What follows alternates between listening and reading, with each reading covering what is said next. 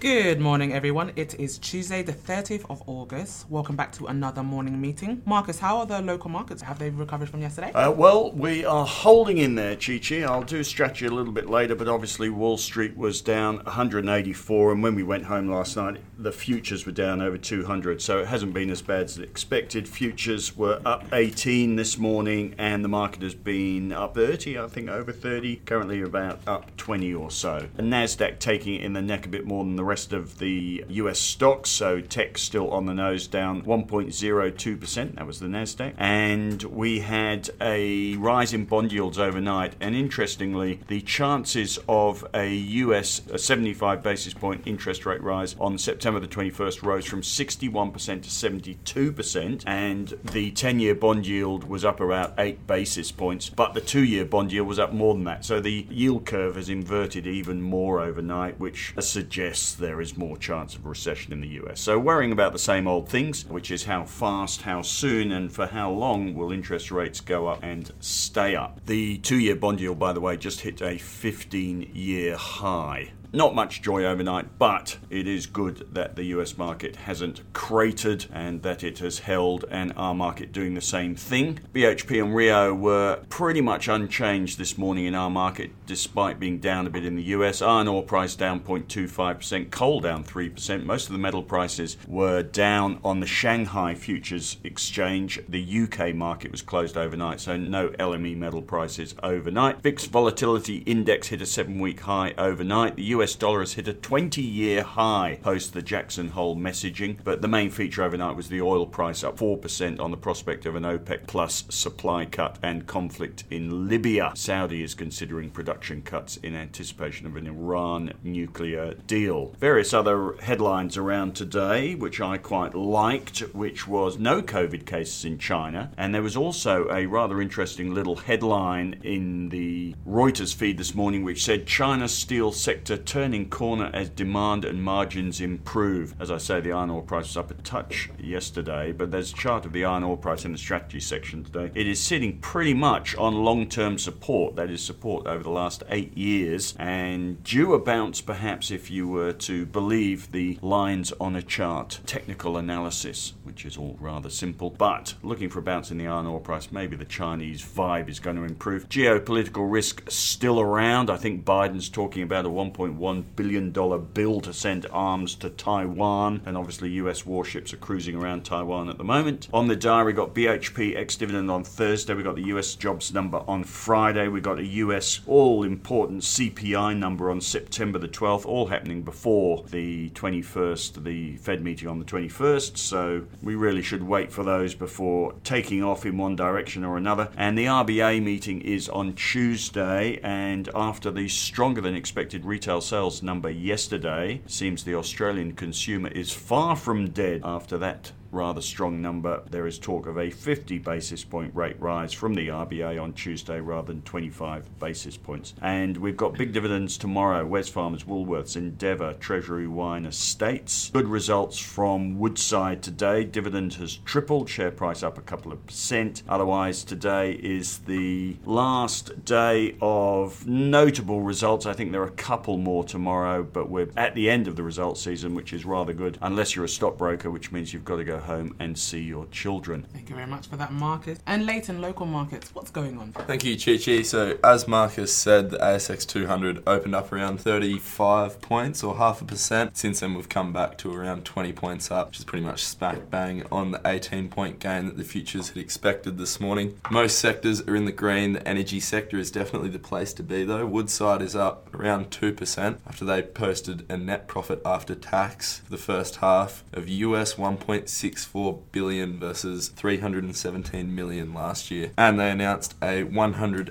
nine cent dividend. Uranium stocks are also flying. Paladin is up nine point seven percent. I haven't seen anything this morning though, Marcus. Have you seen any news I, on that? I have trawled Reuters. Maybe I should trawl somewhere else. Hot Copper, perhaps. I've trawled the legitimate news sites and have not found anything on uranium other than the big cock-up in Europe. I think Uniper, which is the large German utility utility is reaching out to the German government for financial help. Uh, but the most recent thing, of course, was the Japanese saying that they would make a push for new energy plants, which includes nuclear. That lit the sector up last week, and then it fell over the next day. So I'm sure something will appear today. Don't yeah. know what it is at the moment. Yeah. Also, healthcare and consumer stocks are underperforming the market at the moment. We've got twenty-nine metals down seven percent following their results yesterday. Domino's is down three point five percent as it goes ex-dividend. And Flight Center has responded to media speculation around some M and A activity, stating that the company has and continues to have various discussions with a number of parties regarding strategic opportunities. Oh, what's that share price done? Hasn't done much for the share price, though. It's only down about zero point four percent. And I'll just run through some of the results reactions. We've got Dubba Corporation, that's D U B, up ten point five percent as they increase their subscribers by thirty-eight percent year on year. Retire is up six point five percent, Best and Less up six point nine percent, and Omni Bridgeway up eight point eight percent. Down the bottom end, I've got Sandfire Resources, they're down seven point six percent. They had no final dividend, and Bubs is down five percent. And that's about all I've got from the local market today. Thank you. That's odd. Bubs was up four point three percent yesterday. Don't know what's going on there. Thank you very much for that, Leighton. And as we draw to a close of another reporting season, what are the brokers saying, Leighton? Thank you, Chi-Chi. So this morning, just looking at Fortescue Metals, so they're up around two percent this morning. Not a very upbeat response from the brokers on the back of that forty percent decline in profit on last year that they reported yesterday. Morgans and Credit Suisse both have hold recommendations. Macquarie and Morgan Stanley have underweight recommendations.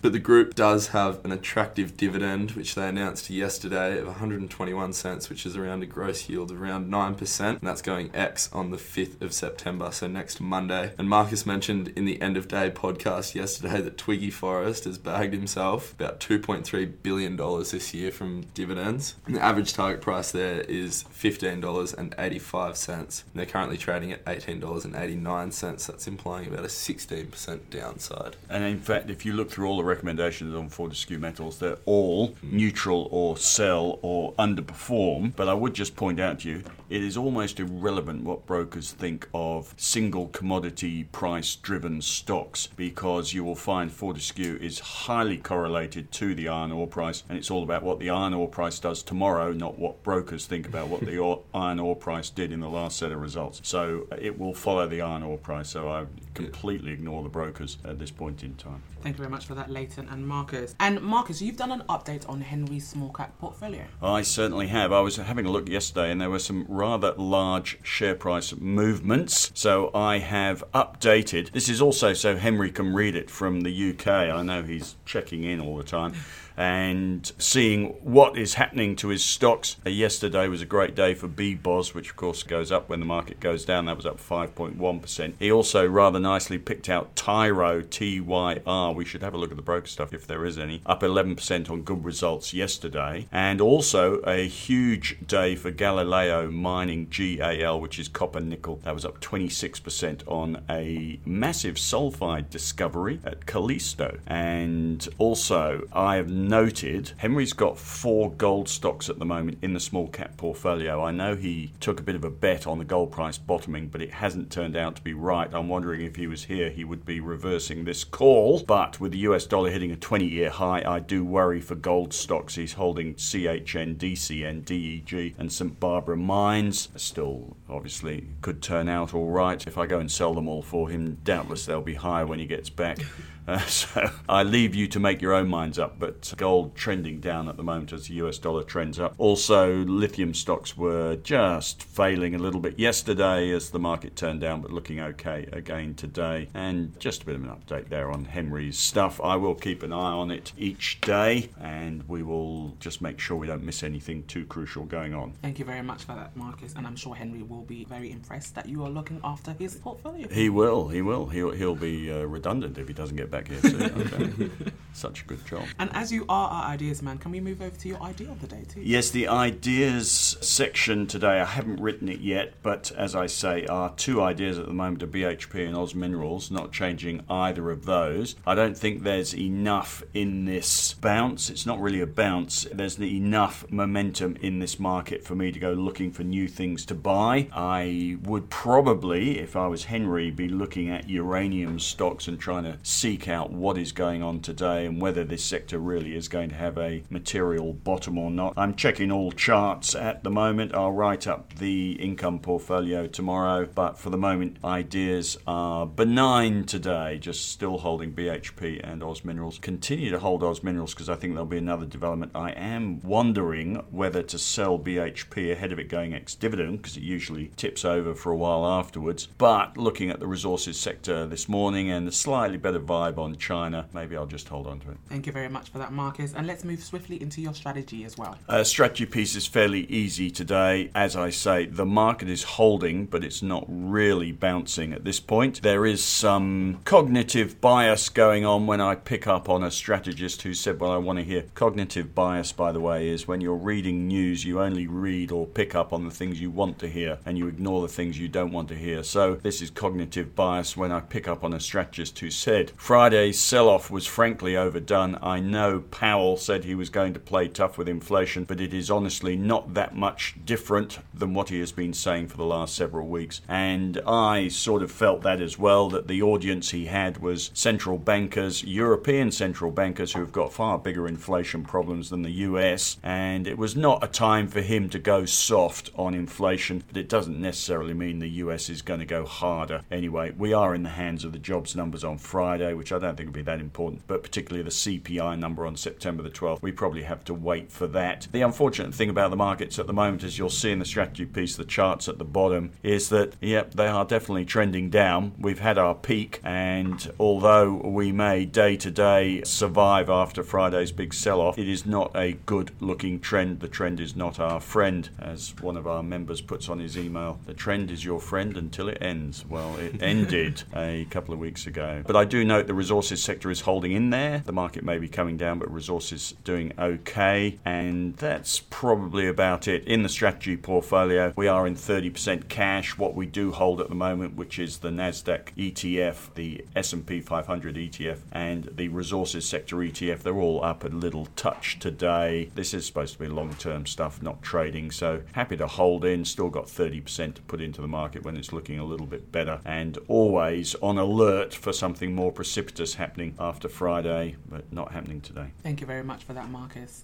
And let me remind everybody, as you will see in the newsletter today, and I only put it in a bit late yesterday, but we do have a new team member who was in our podcast yesterday. Stuart McPhee will be writing for Marcus today, writing a technical section starting on September the twelfth. Uh, it is fabulous. We have got him on board. He is going to teach us technical, or teach you technical analysis, as well as providing technical ideas. And that will be a fabulous addition to the Marcus Today team starting September the twelfth. Fantastic news for the Marcus Today members and team. And let's move to our question of the day. If you could relive your life again, what one thing would you change or redo? I'm going to quickly answer this. I think I would say yes more. Oh, Chi-Chi.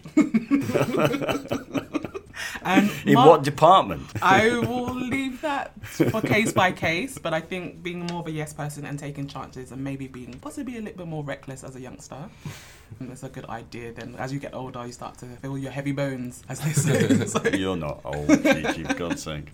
I'm, I'm, I'm uh, a little bit older and my bones aren't heavy yet. What are you watching? Uh, uh, have you seen the film About Time? No. Well worth having a watch. The yes. film film About Time where... Is that the one where you got the time? Yes, and, and you can clench your fists and go back in time. And it's the end scene, really, that makes it, which is the idea that you should live your day, and then he goes back, he goes in a cupboard, mm. clenches his fist and goes back to the beginning of the day and relives it again, knowing what's going to happen, and lives it completely differently. So it's far more fun. Mm. Uh, and so he relives every day in order to improve upon the day. And after a while, he gets so good at it that he doesn't have to relive every day because he's making the most of every day. It's very clever. Fantastic. Okay, um, we'll give but that a watch. Uh, it is an attitude of mind. and mm. having um, having a good time. Mm. And Leighton, how about yourself? In my short life so far, I'm happy with where I am now and what I'm studying and everything. But I think if I could go back, I probably would have just tried harder at school. That's my one regret that I have, is not studying really hard at school. I don't know, it wasn't. Yeah, It wasn't. Yeah. I thought you were going to say uh, I wouldn't have missed that goal in the grand final. No, unfortunately. That lost us.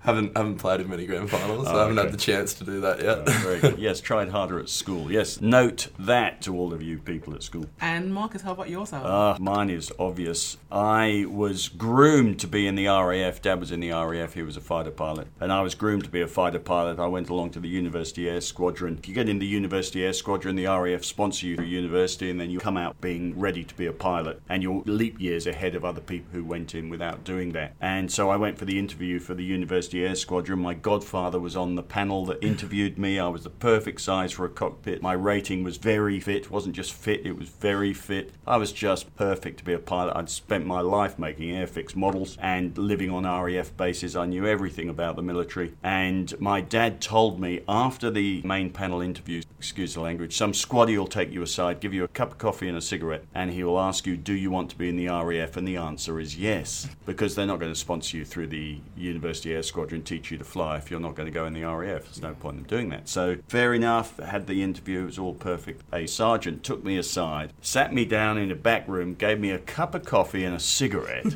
and I was doing law at university, and he said to me, do you want to be a lawyer in the R A F? And I went, no. Oh no. I didn't realise that was it. Just, just say, just keep saying yes. You, you say, you yeah. keep saying yes more. I, I should have said. I didn't finish my sentence because the sentence was, no, I don't want to be a lawyer. I want to be a goddamn pilot. I spent my whole life coming up to be a pilot, and I said, no, I don't want to be a lawyer. And that was that. I never got in. Oh, and at that age, you sort of, when you get rejected, you sort of stick two fingers up and go, well, bugger you. When in fact, if I had my time again, I should have realised that I should have gone into the R A F through a different route, maybe not University Air Squadron. I should have pushed that harder, because that is, I mean, you don't have many regrets in life, but when you go backwards, and that's one fork in the road that I uh, went down the wrong way. I was always born to be an R A F pilot. Didn't do it. I will take that to my deathbed. I have thought about getting a private pilot's license. You should totally do that. But every time I've been up in an aeroplane, I've been sick as a dog. Oh no! Maybe you wouldn't have made the cut then.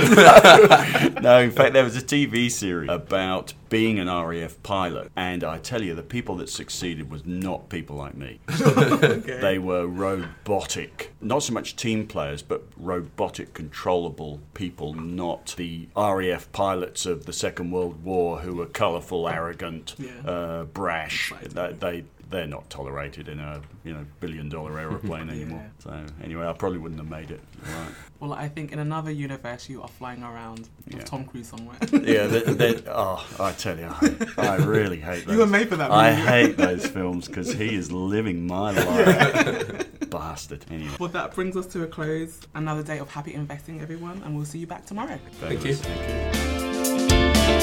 you.